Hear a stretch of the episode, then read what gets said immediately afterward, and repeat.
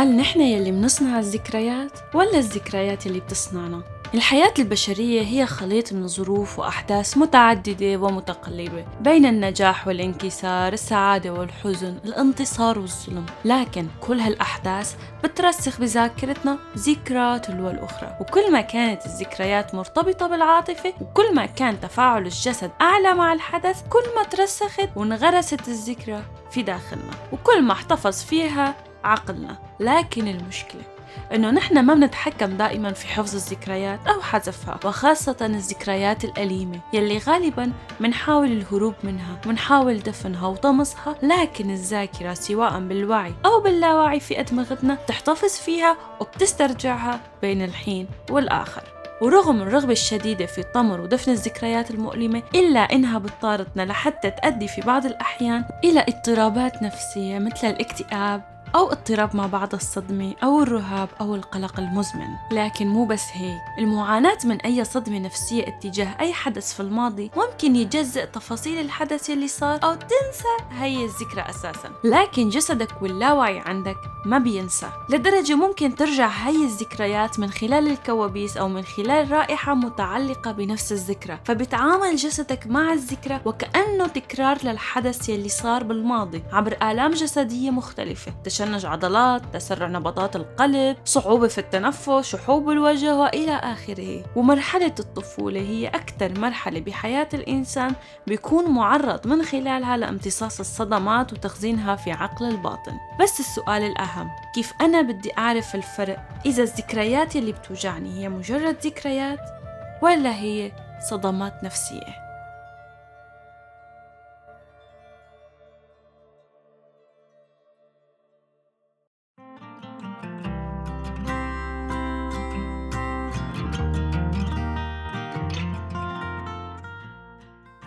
أعزائي مستمعي راديو الآن في بودكاست مخمخة. أهلا وسهلا فيكم من أي مكان كنتوا عم تسمعونا. أنا معكم أميت سكرات.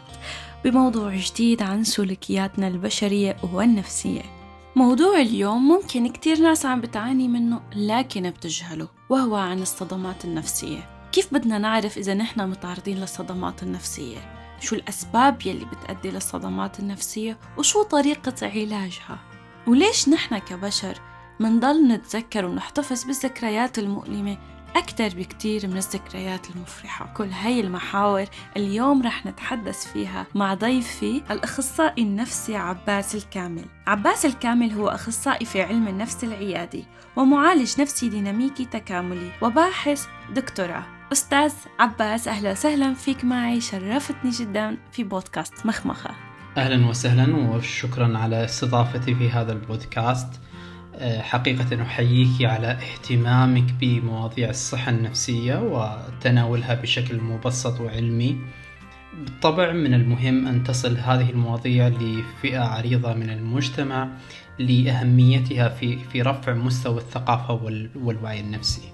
شكرا لك كمان أستاذ عباس ولكل شخص مثلك عم بيساهم في نشر التوعية الصحية النفسية يلي تعتبر هي جزء أساسي من بناء مجتمعات صحية من بناء آه، أسر صحية علاقات سليمة بين كل شخصين أو حتى علاقات العمل أو حتى على الصعيد الشخصي والفردي. فشكرا لك كمان وكلامك شهادة أعتز بها. أستاذ عباس موضوع اليوم عن الصدمات النفسية. بس بداية بدنا نعرف شو المعنى الدقيق للصدمات النفسية لحتى الشخص يقدر يعرف يفرق بين ذكريات عادية وبين الصدمة النفسية من الحدث ذاته حينما نتحدث عن الصدمة النفسية يجب استحضار جانبين مهمين لتقييم الصدمة. الجانب الأول هو الحدث الخارجي أو الحدث الصدمي ونوعه وشدته ومدى تكراره.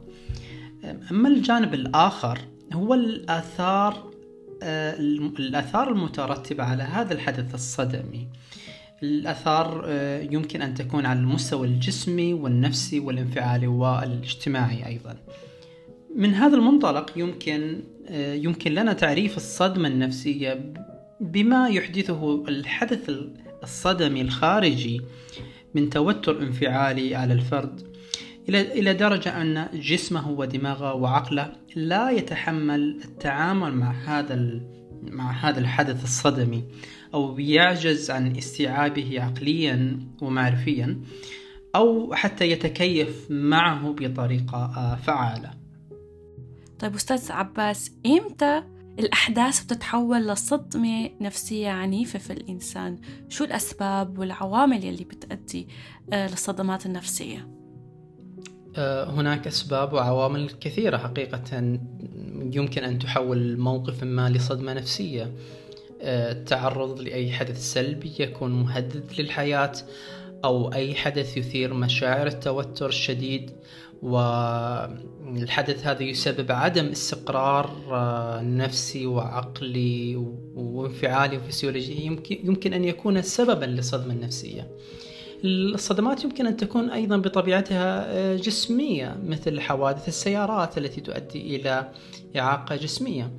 ويمكن أن تكون بطبيعتها نفسية مثل وفاة شخص عزيز والغالب أنها تجمع بينهم الاثنين وتسبب أيضا الألم النفسي والجسمي مثل مثل حوادث العنف والتعذيب والاغتصاب. آه، بالمجمل لا يوجد اتفاق على أسباب ومصادر الصدمة النفسية لكن كتجربة إنسانية هناك اتفاق شبه, عام أن بعض الأحداث تثير الصدمة مثل العنف والاعتداء والجريمة والتعرض لمرض مهدد للحياة آه، وموت عزيز والكوارث الطبيعية طيب شو هن أعراض وتأثيرات الصدمة النفسية؟ يعني كيف الشخص بده يعرف حاله هو عنده صدمة نفسية أو لا؟ هناك عدد كبير جدا من الأعراض النفسية اللي بتسبب معاناة لدى الشخص المعرض أو الذي تعرض لصدمة نفسية. أهم الأعراض اللي ممكن تصيب الشخص الذي تعرض لصدمة نفسية هو التيقظ الانفعالي هايبر arousal بمعنى أن الجهاز العصبي يعني بعد حصول الحدث الصدمي آه، يصبح أكثر تحسسا لأي منبه آه، مرتبط بالصدمة. ويصبح الجهاز العصبي يعني يتفاعل مع هذا المنبه وكأن الصدمة يعني الحدث الصدمي حاضر بالتو. آه، وهذا حقيقة يعني أكثر شيء مزعج للمصابين. يعني تخيل لو أن حدث حدث ما آه، حصل من من سنوات في هذه اللحظة أنت تصبح مثل حبيس للذكرى حبيس لهذه الصدمة. آه، بالطبع الشيء اللي يترتب على التيقظ الانفعالي كثير من الأعراض المزعجة. نذكر من هذه الأعراض مثلا مشاعر التوتر والقلق الشديد نوبات هلع متكررة آه، تشتت بالانتباه وعدم القدرة على التركيز آه، أيضا ينتاب الأشخاص مشاعر غضب شديدة وضعف بالتحكم بهذه المشاعر والانفعالات. أيضا قد يحصل حساسية من الأصوات العالية صعوبة في النوم أو النوم المتقطع ونوم مصاحب بكوابيس آه، كثيرة تقلبات سريعة بالمزاج.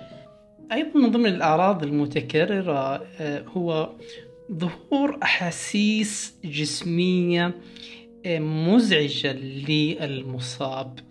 طبعا الجانب هذا غالبا بيكون مقلق للمصاب وبيستشور الأطباء وبيعملوا فحوصات كثيرة لكن في الأخير يعني ما تحصل أي نتيجة. يعني ما يجدوا أي أي خلل عضوي آه، حقيقي ممكن يفسر مثل هذه الأحاسيس الجسمية.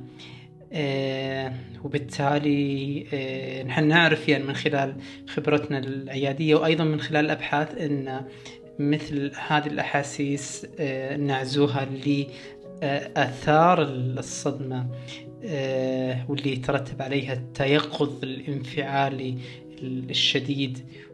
وبسبب الآثار النفسية والانفعالية والبيولوجية المرتبطة بالصدمة التي تحاصر المصاب فالشخص هنا سيكون مدفوعا بشكل لا إرادي لوقف هذا الخلل في التنظيم الانفعالي. لكن اللي بيحصل هو أن الشخص المصاب سيدور بحلقة مفرغة من المحاولات البائسة لوقف هذا الخلل آه، أو وقف هذا الألم آه، من خلال آه، سلوكيات تحقق له الأمان مؤقتا والابتعاد عن فرصة وقوع الحدث الصادم مرة أخرى. من هذه السلوكيات مثل الانسحاب من الحياة الاجتماعية وبالتالي انسحاب الشخص من الحياة الاجتماعية يقلل من فرص حصول الدعم النفسي والعاطفي من الآخرين آه، وبذلك آه، يعني تستمر الآثار الصدمة لفترة طويلة جدا. أيضا من ضمن المحاولات لتخفيف الصدمة هو حصول ما نسميه بالخدر الانفعالي أو الخدر العاطفي أه، وهي عملية أه، تلقائية أه، يعني يحصل في الجسم بحيث أن الجسم يصل إلى مستوى لا يتحمل هذا الألم لا يتحمل مثل هذه المشاعر فيصيبها نوع من الخدر والانفصال بين آه، المشاعر اللي بيشعر فيها الشخص المصاب يعني في في في جسمه. بقي علي أن أوضح إن أغلب هذه الأعراض تحصل على المستوى اللاواعي. وهذه ردات الفعل الانفعالية والسلوكية آه، غالبا هدفها حماية الذات وأيضا عدم حصول أو تكرار الصدمة مرة أخرى وبالتالي يحقق نوع من الحماية للشخص لكن للأسف يعني هذا الشيء لا يتحقق و تظل مثل هذه الأعراض تتكرر في حياة المصاب وتزيد ألمه والأفضل بالطبع في في هذه المرحلة هو التوجه للأخصائي النفسي المتخصص في معالجة الصدمات من أجل يعني علاج هذه المشكلة بشكل علمي وفعال. هلا فهمنا الأسباب وفهمنا كمان الأعراض بس بقي نعرف شو طريقة التعامل مع الصدمات النفسية؟ هل هي دائما في حاجة علاج عند أخصائي ولا لا؟ في طريقة معينة نحن بذاتنا بنقدر نتعامل معها ونعالجها؟ الحقيقة المشاهدة هو أن الكثير من الأفراد المصابين بالصدمة يتكيفون معها يتكيفون مع الكرب والتوتر التالي للصدمة. لكن يبقى نسبة يصعب عليها تجاوز هذا الشيء. وهنا يتدخل الطب النفسي والعلاج النفسي لمساعدة هؤلاء الأفراد. قبل تدخل الطب النفسي والرعاية النفسية هناك مجموعة من النصائح والإرشادات المفيدة لنسبة كبيرة لمن يمر بصدمة نفسية. هذه النصائح عليها أدلة بحثية قوية وأثبتت فعاليتها في تخفيف التوتر التالي للصدمة. النصيحة الأولى هي الاعتماد على دائرة العلاقات الشخصية. من المهم الاعتماد على دائرة العلاقات الشخصية من أجل الحصول على الدعم النفسي والدعم الاجتماعي. بالطبع نقصد بالعلاقات الشخصية العائلة والأصدقاء. وهم حقيقة مصدر مهم للتعافي من الصدمة من خلال التحدث التحدث معهم حول الحدث الصادم التحدث عن المشاعر المرتبطة بالصدمة. طبعا من الجانب الآخر على العائلة والأصدقاء أن يظهروا أيضا التعاطف والتفهم. حول حول هذه المشاعر حول الذكريات المرتبطة بالصدمة. أيضا من المهم آه، أن دائرة العلاقات الشخصية أو على دائرة العلاقات الشخصية أن يوفروا الدعم الاجتماعي والمساعدة في تخفيف بعض بعض التوتر اليومي وبعض المسؤوليات آه، على الفرد المصاب بالصدمة وتخفيف بعض المسؤوليات عليه خلال خلال هذه الفترة. أما النصيحة الثانية وهي بالنسبة لي مهمة وصعبة بداية في التطبيق لكن كثير من الأبحاث أثبتت أن هذا الجانب مهم جدا في عملية التعافي من الصدمة. ونقصد بالنصيحة الثانية هي معالجة المشاعر ومواجهة المشاعر وتفهم المشاعر. يعني هذا هو الجانب الصعب مثل ما ذكرت من التكيف آه، في التكيف مع الصدمة. آه، من خلالها تتم معالجة المشاعر آه، من خلال المواجهة ومن خلال فهمها وفهم الأفكار المرتبطة بها. وليس تجنب التفكير أو استخدام مواد كحولية أو مخدرة أو مهدئة من أجل تهدئة هذه المشاعر. مواجهة المشاعر وفهم المشاعر مهم جدا أيضا في فهم القصة وراء الحدث الصادم. إيجاد المعنى وراء الحدث الصادم. أيضا يساعدنا على آه، التعاطف مع ذاتنا وفهم لماذا آه، نتصرف بهذه الطريقة لماذا نشعر بهذه الطريقة لماذا آه، يعني الألم ما زال موجود في داخلنا. ف من خلال هذا الفهم وخلال ربطها بالقصة بشكل واقعي وإيجاد المعنى. آه، نجد أنها بتساعد نسبة كبيرة جدا في التعافي من الصدمة. آه، أما النصيحة الثالثة وهي العودة إلى الروتين اليوم الاعتيادي آه، قبل حدوث الصدمة. أيضا ممارسة الأنشطة الخاصة ممارسة الرياضة ممارسة المشي. خاصة المشي السريع. تمارين الاسترخاء أيضا مفيدة. تمارين التأمل اليقظة الذهنية تضبيط أوقات النوم تعديل أوقات النوم بحيث نضمن يعني عدد ساعات آه، كافية للنوم. كل هذه السلوكيات مهمة جدا حتى نعود إلى إلى الوضع الطبيعي آه، ما قبل الصدمة. والمهم في كل ذلك هو العودة إلى آه، إلى ما اعتدنا عليه سابقا قبل حصول الصدمة آه، وهذا يساعدنا في التكيف وتقبل الصدمة بشكل أفضل. وأيضا التقليل من آثار الصدمة علينا. النصيحة الرابعة هي لا تستعجل النتائج. حقا لا تستعجل النتائج لأن التعافي من الصدمة هي عملية قد تطول وقد تقصر لكن من المهم التفاؤل بشأن التغيرات الذي تقوم به في حياتك. من من شأن ذلك أن يحدث فرق آه، وتحسن في الحالة النفسية والجسمية. مقارنة لو قمت بمعالجة مشاعرك بطريقة آه، سلبية من خلال خلال تجنب المشاعر من خلال تعاطي الكحول أو المهدئات أو العقاقير المخدرة. الأبحاث تؤكد أن هذه السلوكيات السلبية تعيق عملية التعافي من الصدمة وتعيق أيضا ما نسميه بالنمو بالنمو ما بعد الصدمة. ونمو بعد الصدمة هي حالة إيجابية يصل فيها الفرد بعد تعرضه للصدمة بحيث يصبح أكثر مرونة في التعامل مع صعوبات الحياة اللاحقة والصدمات اللاحقة.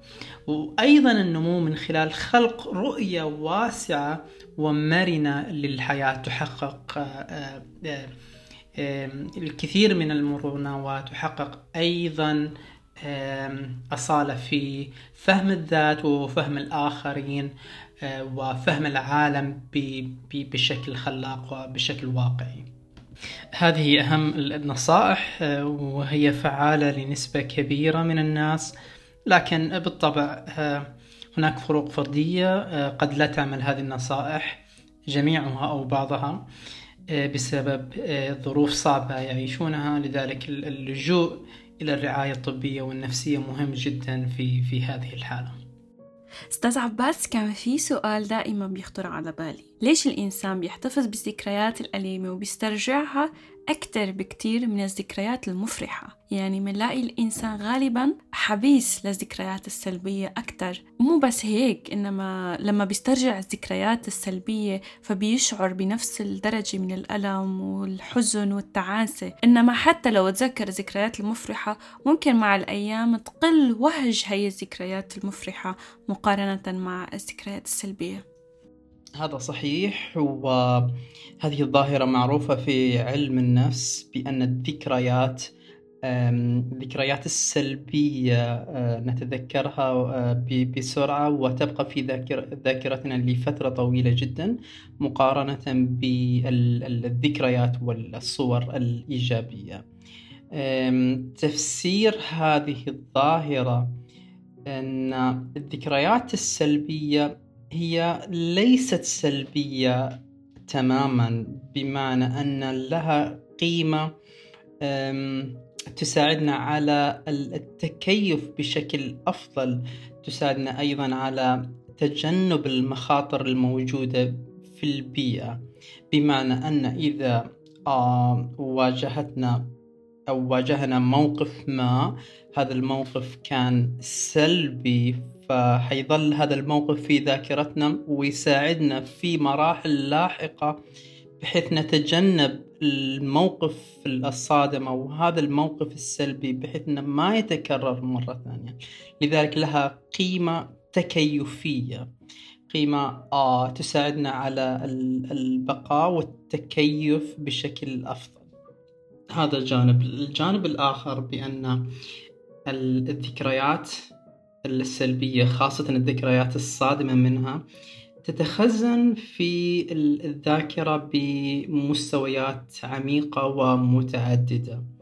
آه، بمعنى أنها آه، تظل في وعينا في الجانب الواعي من الذاكرة ونسميها بالذاكرة الصريحة.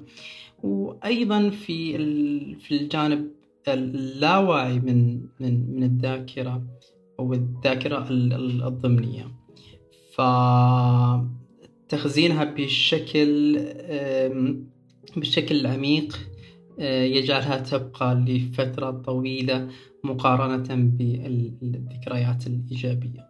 هلا كنوع من العلاج أو الحلول لإزالة الذكريات المؤلمة نهائيا من ذاكرة الإنسان آخر الأخبار العلمية بتقول إنه علماء الأعصاب نجحوا بتغيير ذاكرة الفئران فماذا لو نجحوا أيضا على الإنسان بما معناه يمحوا تماما كل الذكريات المؤلمة من ذاكرة الإنسان. فهل هذا هو الحل القادم ولا لا؟ تعليم الفرد التعامل مع صدمات الحياة هو الحل الأفضل والأأمن. من أننا نمحي نهائيا كل الذكريات المؤلمة في دماغه. هذا صحيح.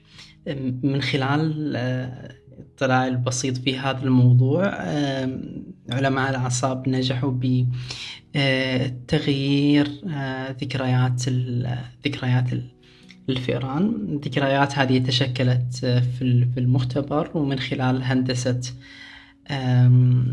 هندسة البروتين تم محو بعض هذه الذكريات. لكن آه، ذاكرة الإنسان تعمل بشكل مختلف عن ذاكرة الفئران وهي أكثر تعقيدا آه، وهناك عوامل كثيرة آه، تؤثر على ذاكرة الإنسان.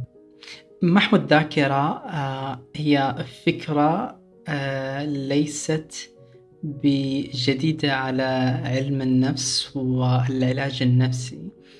آه، بالعكس هي فكرة قديمة جدا ومعروف أن أول تقنية علاجية في في العلاج النفسي هو التنويم المغناطيسي أو ما يسمى حديثا بالتنويم الإيحائي. آه، هدف التنويم المغناطيسي هو آه، محو الذكريات أو إعادة تشكيل هذه الذكريات بشكل مختلف عن آه، صورتها الحقيقية.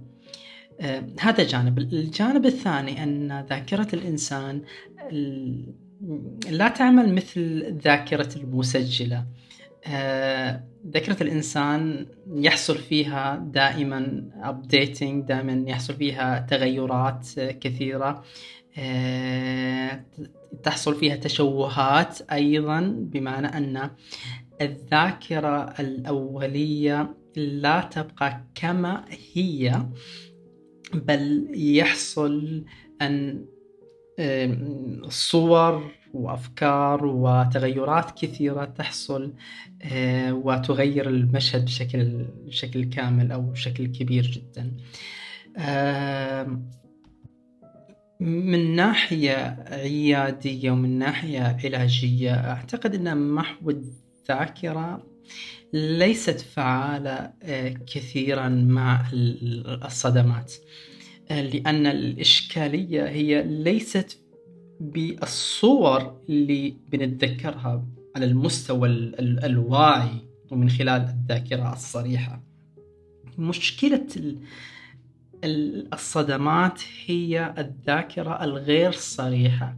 هي آه، الأمور اللي تأثر على اللاوعي وعلى الاستجابة الانفعالية في الجسم نفسه. بمعنى أن الذكريات ممكن ننساها ممكن بشكل أو بآخر ننساها. يعني حتى من خلال ميكانيزمات الدفاع آه، اللي هي موجودة في في في الإنسان بشكل آه، طبيعي أن الذكريات السلبية نحاول بشكل أو بآخر أن ننساها تماما. آه، وننجح كثير في هذا الموضوع. آه، لكن الإشكالية أن العواطف والانفعالات المرتبطة بمثل هذه الذكريات تظل حبيسة في أجسامنا وتذكرنا آه، بأي موقف مرتبط بالصدمة. وهنا أيضا إشكالية كبيرة يعني حقيقة إذا نسينا الصدمة وانفعالات الصدمة موجودة في أجسامنا وبالتالي لا يصبح لدينا الوعي حول سبب مثل هذه الانفعالات ونبدأ نفسرها بطريقة مشوهة أو بطريقة آه، يعني تدخلنا أيضا بتعقيدات أخرى كأمراض جسمية كنوبات آه، قلق شديدة كنوبات هلع. لكن أساس مثل هذه الانفعالات هي ذكريات آه، صدمية.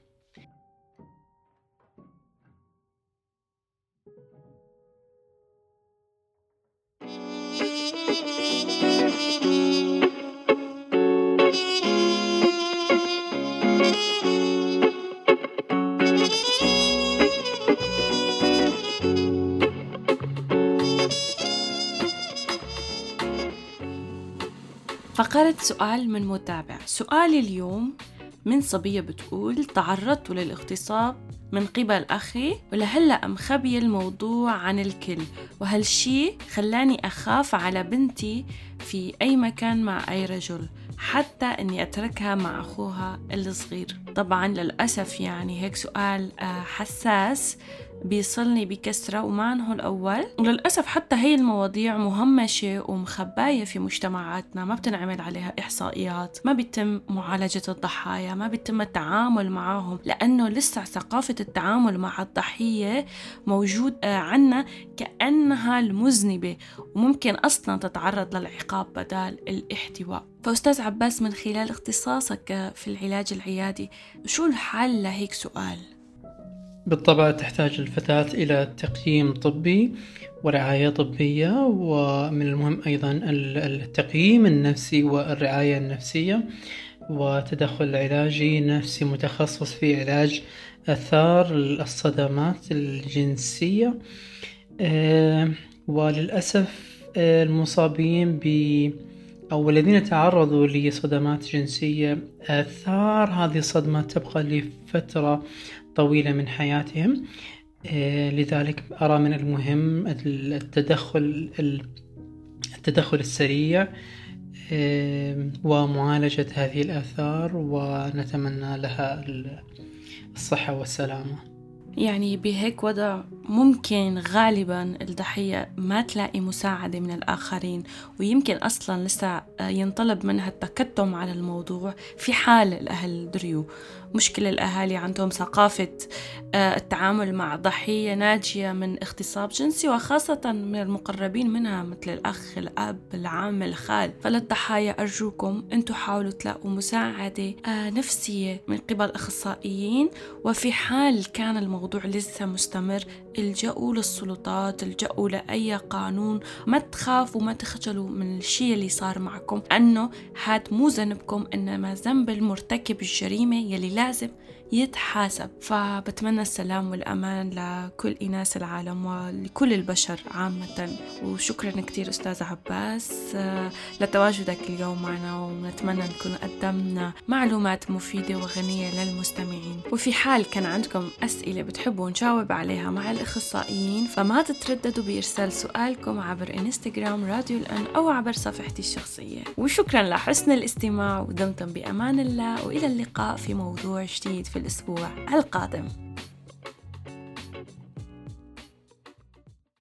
كتير مشاكل كانت انحلت لو قدرنا نفهم بشكل صح ليش صارت. علاقة بتنتهي شغف بينطفي أو أحلام وحب ممكن تنتهي بس لأنه صار سوء تفاهم.